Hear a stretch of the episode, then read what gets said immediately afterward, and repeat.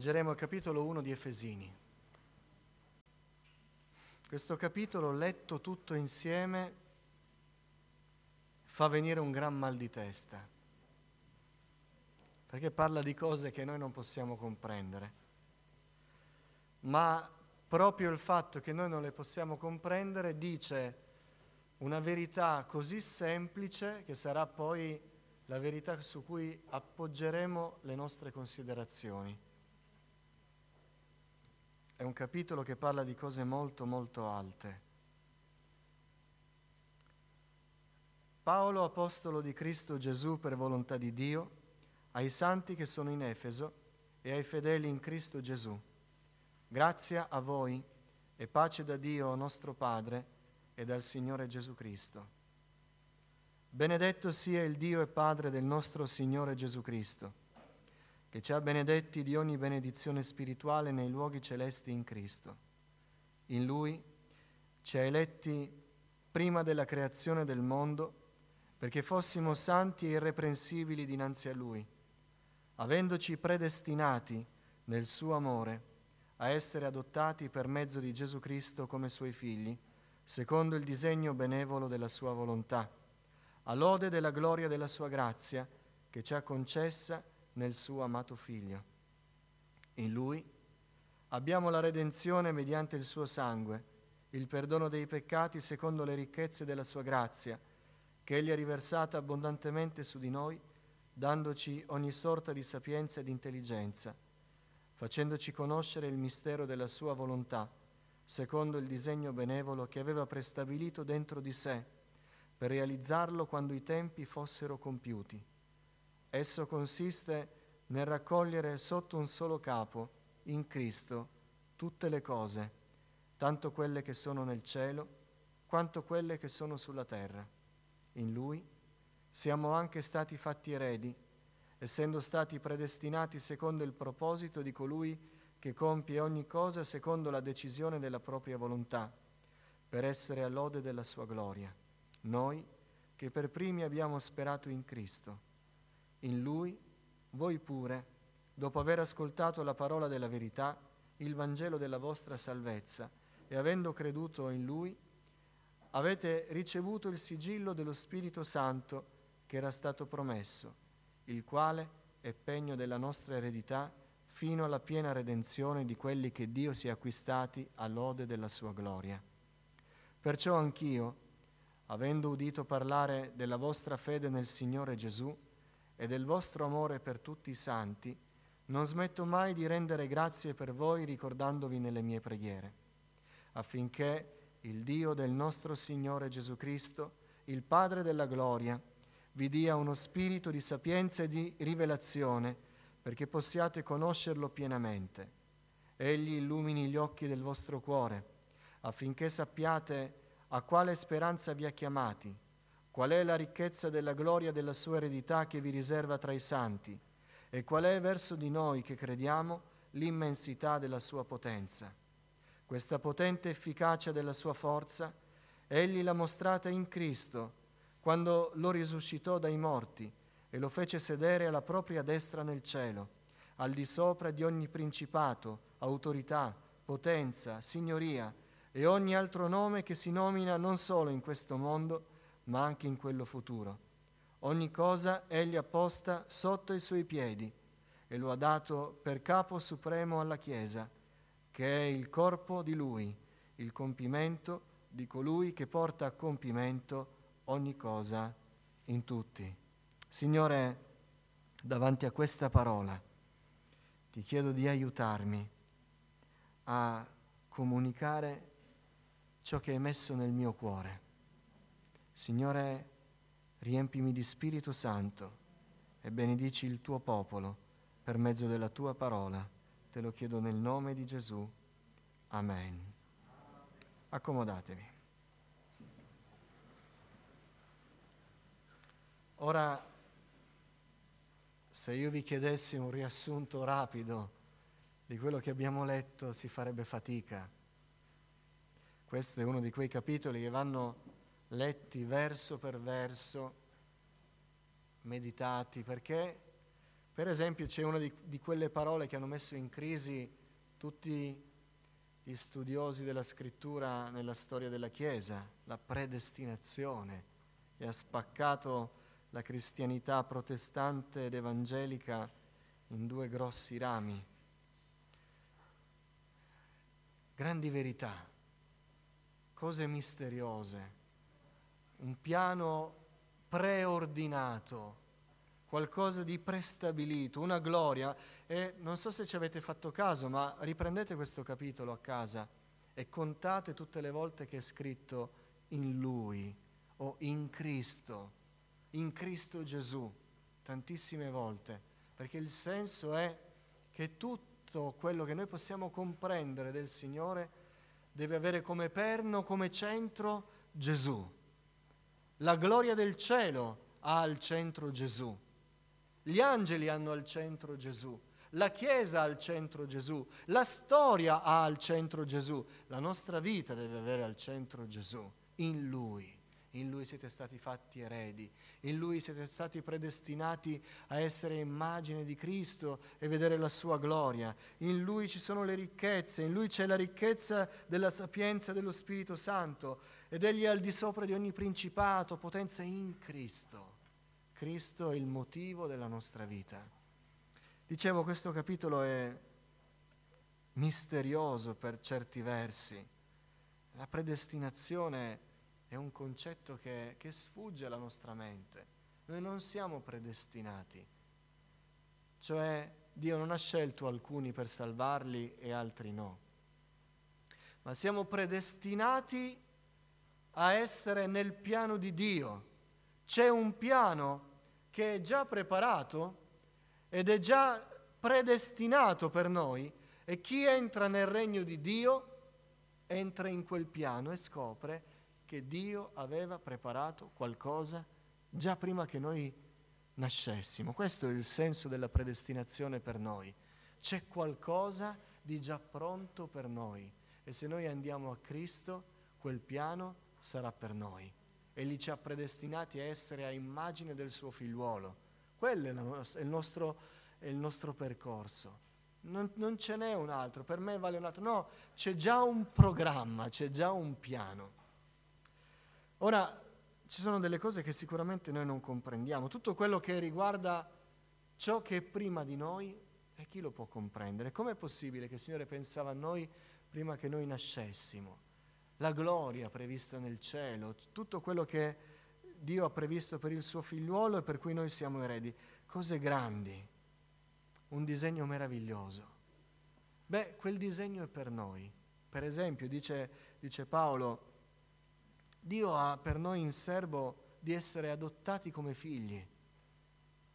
C'è questo piano per noi. Dio vuole fare degli uomini dei suoi figli. Questo è già prestabilito.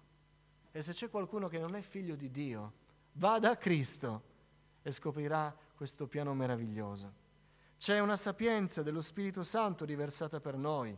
Siamo eredi di Cristo siamo eredi delle cose che Cristo ha acquistato. Abbiamo la caparra dello Spirito Santo, quel suggello dello Spirito Santo che dice al nostro cuore che siamo figli di Dio e questa caparra ci è già stata data. Tutti i figli di Dio hanno lo Spirito Santo in loro. Noi diventiamo il Tempio dello Spirito Santo. Vedete che ci sono già delle cose che già gustiamo e che erano già state preparate per noi. Ma qui ci fermiamo, perché se iniziamo a scavare entriamo nella mente di Dio, entriamo in quei misteri che eh, devono lasciarci umili davanti al Signore. E noi davanti alla gloria di Dio, alla sapienza di Dio, dobbiamo dire, Signore, sia fatta la tua volontà, sei più grande di noi. Vogliamo riconoscerti come Dio. Ma tutta questa grande difficoltà della predestinazione, come funziona, la sovranità di Dio, il libero arbitrio, tutte queste cose complicate non devono essere complicate per noi. Dio non le ha messe nella sua parola per farci venire il mal di testa. Come dico spesso, quando Dio inizia soltanto a parlare di sé, all'uomo viene il mal di testa perché Dio è grande. E se ci descrive un po' quello che c'è nel cielo, quello che Lui è nell'eternità, noi diciamo Signore fermati perché non capisco. Non capisco come può esserci un Dio trino e uno, non capisco come cinque pani possono sfamare migliaia e migliaia di persone, non capisco, la logica tua è una cosa che è superiore. Dio però non ha lasciato certi passi così per complicarci la vita. Ma questo capitolo 1 di Efesini ha un messaggio semplice semplice. Pensare alla predestinazione, pensare a un Dio che prima che noi venissimo all'esistenza aveva già qualcosa di chiaro e preciso, deve dirci solo una semplice verità. Dio ha un piano per noi. Semplice. Vedete come siamo riusciti a rendere semplice un mistero. Dio ha un piano per noi. Ora i meccanismi, come Dio lo fa, quello compete Lui. Perché le cose che Dio fa, abbiamo cantato prima in due cantici, Dio è meraviglioso, Dio fa meraviglie, quello che Lui fa è inspiegabile per noi. Ma noi che siamo umili vogliamo dire, Signore, non ambisco a capire, ma voglio gustare e so che tu mi farai vedere la tua gloria. Quindi il messaggio è Dio ha un piano. Ora non parleremo del piano di Dio, ma parleremo delle, della conseguenza del sapere che Dio ha un piano per noi. E le conseguenze sono queste. Se Dio ha un piano per noi, se Dio ha un piano preordinato prima che noi potessimo nascere, crescere o capire, se c'era qualcosa di pronto prima ancora che ci dessero un nome, questo vuol dire, prima conseguenza, che noi siamo preziosi agli occhi del Signore. È così. Se qualcuno aveva un piano per noi, ciò vuol dire che innanzitutto ci conosceva, conosceva il nostro nome, conosceva la nostra vita, ma non soltanto, ha progettato un piano, cioè si è fermato, ha pensato alla nostra vita, ha visto cosa eravamo, chi eravamo, come vivevamo e ha costruito un piano per noi. In altre parole, ha posto mente alla nostra vita, ci ha pensato.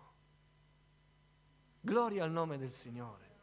Vuol dire che noi non siamo dimenticati, non siamo disprezzati. Dio non è, non è, indifferente alla nostra vita, non siamo per Lui un numero in una folla, non siamo un nome di cui ci si dimentica. Noi non solo siamo ricordati, ma Dio ha preparato un piano per noi. Si è fermato a un certo punto dell'eternità, si è seduto al tavolino e ha iniziato a preparare un piano per me.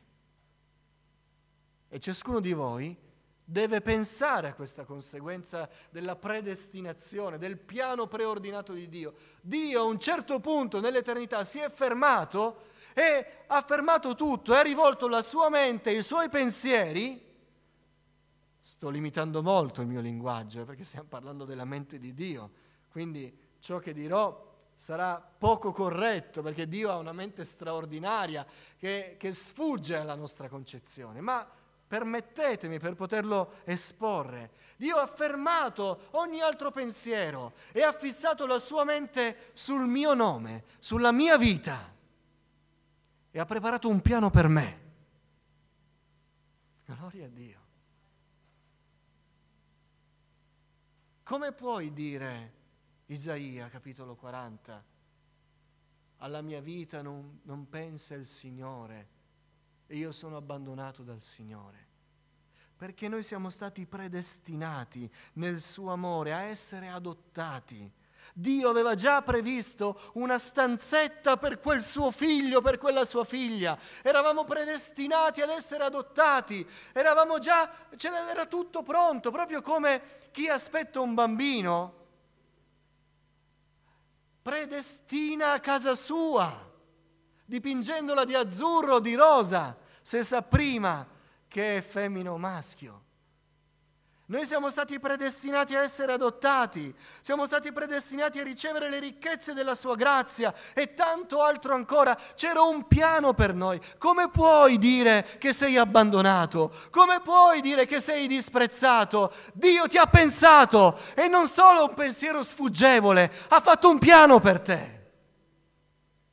Ha pensato a te, non improvvisando. Ah, eccoci anche lui pensiamo un attimo, cosa abbiamo? Abbiamo questo, diamoglielo. Dio ha fatto un piano, Dio ha preparato un programma, qualcosa di prestabilito, perché tu sei prezioso ai suoi occhi. Questo è il modo di semplificare il mistero della predestinazione. Ed è così. Dio non improvvisa con noi. Quando andò da Pietro, Andrea, Giacomo, e Giovanni, ricordate cosa disse Gesù? Seguitemi e io farò di voi dei pescatori di uomini. A noi non ci pensiamo tanto a che cosa vuol dire questa frase. L'avevano appena conosciuto, forse l'avevano conosciuto in passato, erano cugini, ma l'avevano appena com- conosciuto come maestro, come predicatore, Gesù aveva appena iniziato il suo ministero. Ma Gesù stava dicendo, Pietro, Simone, Andrea, Giacomo, Giovanni, venite dietro a me, vi faccio sapere che c'è già un programma pronto per voi. Venite dietro a me, vi farò pescatori di uomini.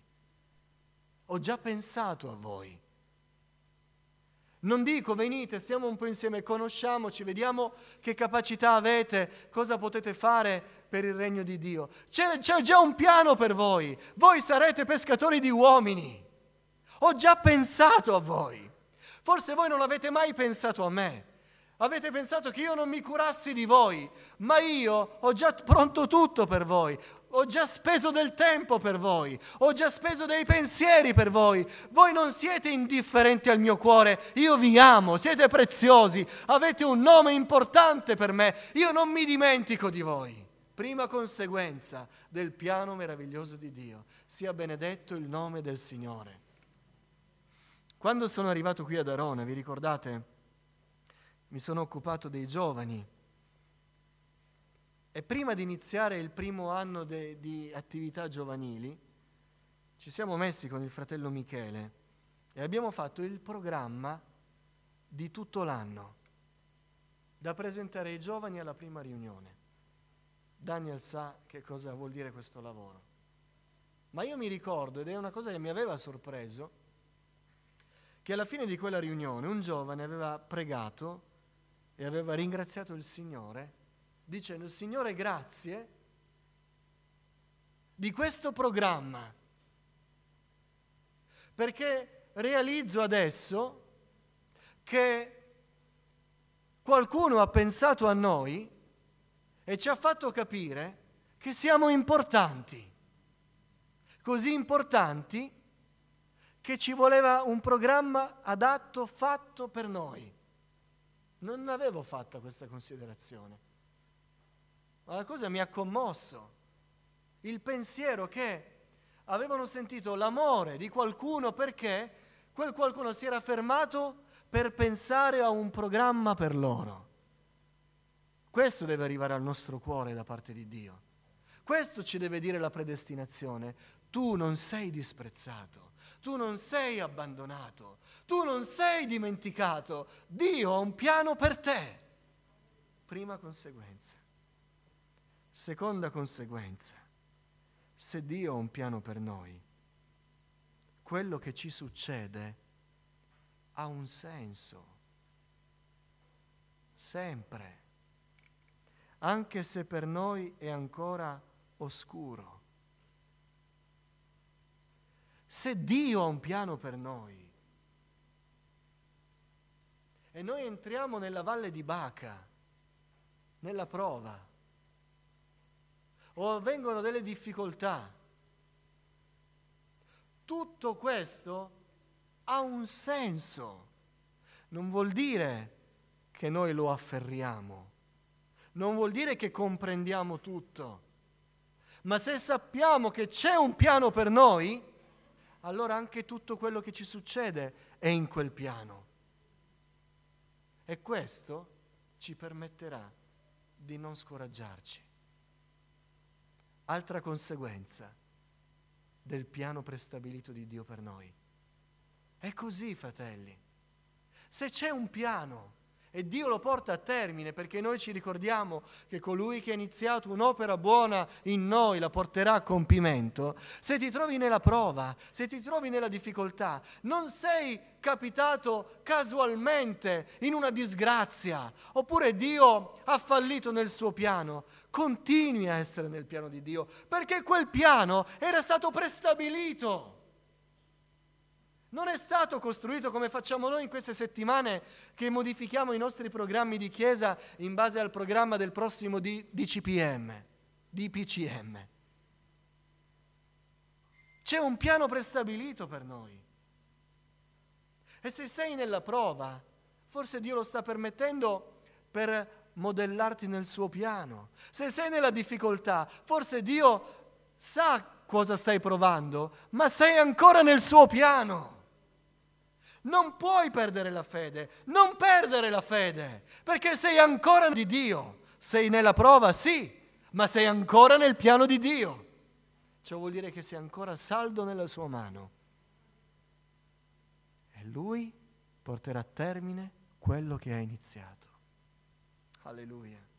Tutto coopera al bene di quelli che amano Dio, i quali sono chiamati secondo il suo disegno.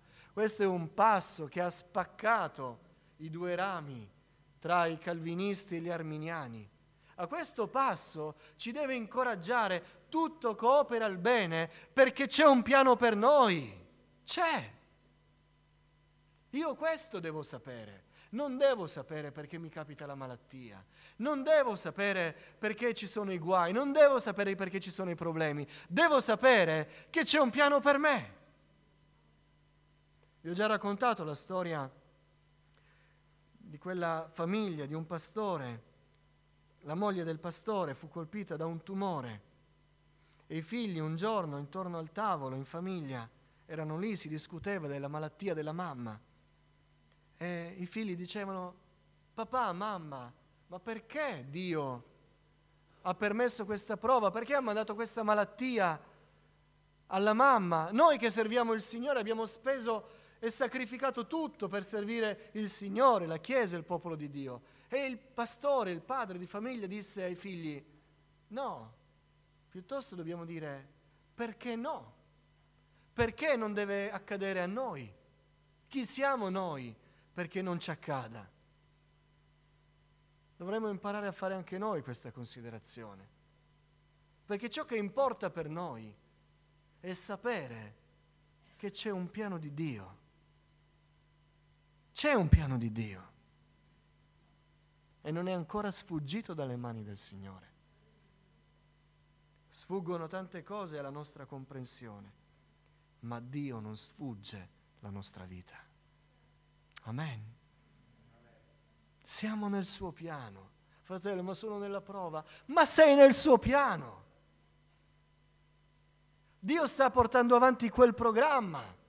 Quando ti ha chiamato la prima volta e ti ha detto, e tu l'hai scoperto, che non è che si iniziava qualcosa da una, da una lavagna bianca, e Dio adesso ha visto cosa doveva fare con te. Quando hai incontrato Gesù, hai scoperto che c'era un Salvatore che ti era stato provveduto duemila anni fa, non oggi, duemila anni fa ti era stato provveduto il Salvatore. L'eredità ti era stata provveduta prima della creazione del mondo il tuo nome era conosciuto dal Signore prima che creasse il mondo. Tu hai scoperto, io ho scoperto, che qualcosa di prestabilito era già pronto per me.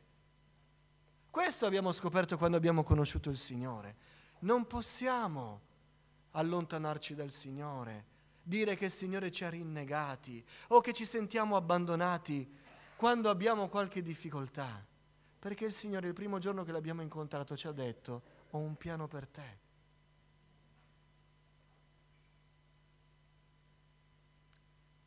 Consoliamo il nostro cuore, non scoraggiamoci, siamo ancora nel piano di Dio.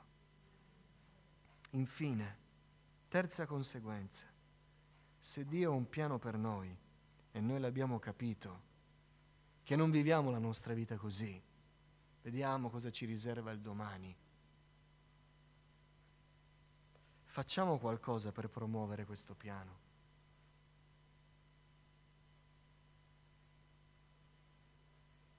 non sappiamo esattamente dove ci porterà il piano di Dio.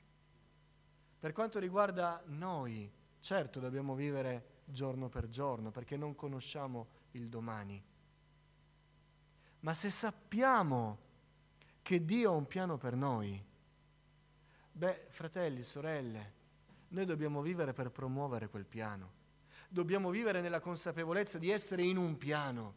Dobbiamo vivere sapendo che dobbiamo chiedere a Dio di mostrarci la sua gloria, quello che deve svilupparsi in noi. Non dobbiamo vivere dicendo Signore, fai quello che vuoi, io sto qui. Vediamo un po', eh tanto ti amo, tanto ti voglio bene e vedi un po' tu cosa devi fare. Noi, noi dobbiamo vivere sapendo di essere in un piano. Signore, so che sono nel tuo piano, agirò con fede, agirò con zelo, farò di tutto sapendo che so che sono parte di un programma. La mia vita non è così. Signore, ora che faccio? Oh, aiutami, ho dei problemi, risolvi i miei problemi, poi vediamo. No, Signore, io voglio promuovere il tuo piano nella mia vita. Voglio vivere sapendo che con risorse o senza risorse, io sono in un piano e vivrò per quel piano, io ho un obiettivo nella mia vita, io sto andando verso il cielo, io devo vedere la tua gloria, io devo por- parlare alle anime di te, io devo mostrare Cristo, l'immagine di Cristo in me, io devo promuovere il tuo piano. Vivo con un'identità nel mio cuore, vivo sapendo che la strada che sto percorrendo ha una destinazione. Io so cosa sto facendo, io, sto chi, io so chi sto seguendo, io so dove sto andando e in questo modo vivo, promuovendo quel piano che ho capito che c'è per me. Sapere che c'è un piano per noi ci deve stimolare a fare qualcosa per il Signore. Non ci trasciniamo giorno per giorno, così. Noi sappiamo che c'è un piano per noi. Un tempo eravamo allo sbando, dice Isaia, e ognuno di noi seguiva la sua propria via. Ma da quando abbiamo conosciuto il Signore, noi abbiamo scoperto che qualcosa di glorioso era previsto per noi. Viviamo con questo senso di ambizione spirituale, questo desiderio di vedere la gloria di Dio. Signore, vengo al culto oggi, ma sì, che bello il canto, speriamo in una buona parola. Me lo state sentendo ripetere spesso in questi tempi. Anche venire qui al culto deve essere un venire con il senso di promuovere il piano di Dio. Signore, io sono qui, so che tu hai un piano, anche nel culto, vuoi salvare, vuoi battezzare, non starò qui passivamente dicendo viviamo la giornata, un'ora, un'ora, vediamo, magari c'è qualcosa di nuovo. No, io sono qui per promuovere il tuo piano. So che c'è qualcosa che è già stato previsto prima, prima. Tu non sei qui dicendo va, vediamo chi c'è, ci sono loro ma vediamo cosa si può fare con loro. Dio sa cosa deve fare nei nostri culti, Dio sa cosa deve fare nelle nostre famiglie, Dio sa cosa deve fare nella nostra vita, lo dobbiamo sapere anche noi. Allora vedremo la gloria di Dio. Signore, la parabola dei talenti, io pensavo, sapevo che tu sei un Dio sei un Signore duro, che mieti dove non hai seminato, che prendi. E allora sono stato lì, l'avevo messo da parte, avevo paura che lo derubassero. E il Signore dice, io ti giudicherò con le tue parole. Ma gli altri, gli altri sapevano che erano stati dati loro dei talenti e promossero il piano che doveva vedere lo sviluppo di quei talenti. La predestinazione ci dice questo, c'è un piano per noi. E sapere che c'è un piano per noi ci deve spingere a vivere per quel piano, non così, ma vivere con lo scopo di vedere la gloria di Dio. Ci deve spingere a rimanere attaccati e fiduciosi al Signore, anche quando ci sono delle cose che noi non comprendiamo, perché un piano era previsto prima ancora di quelle prove. E ci deve ricordare che se qualcuno ha previsto un piano per noi, allora noi siamo più che un nome nel cuore di Dio, siamo preziosi ai suoi occhi.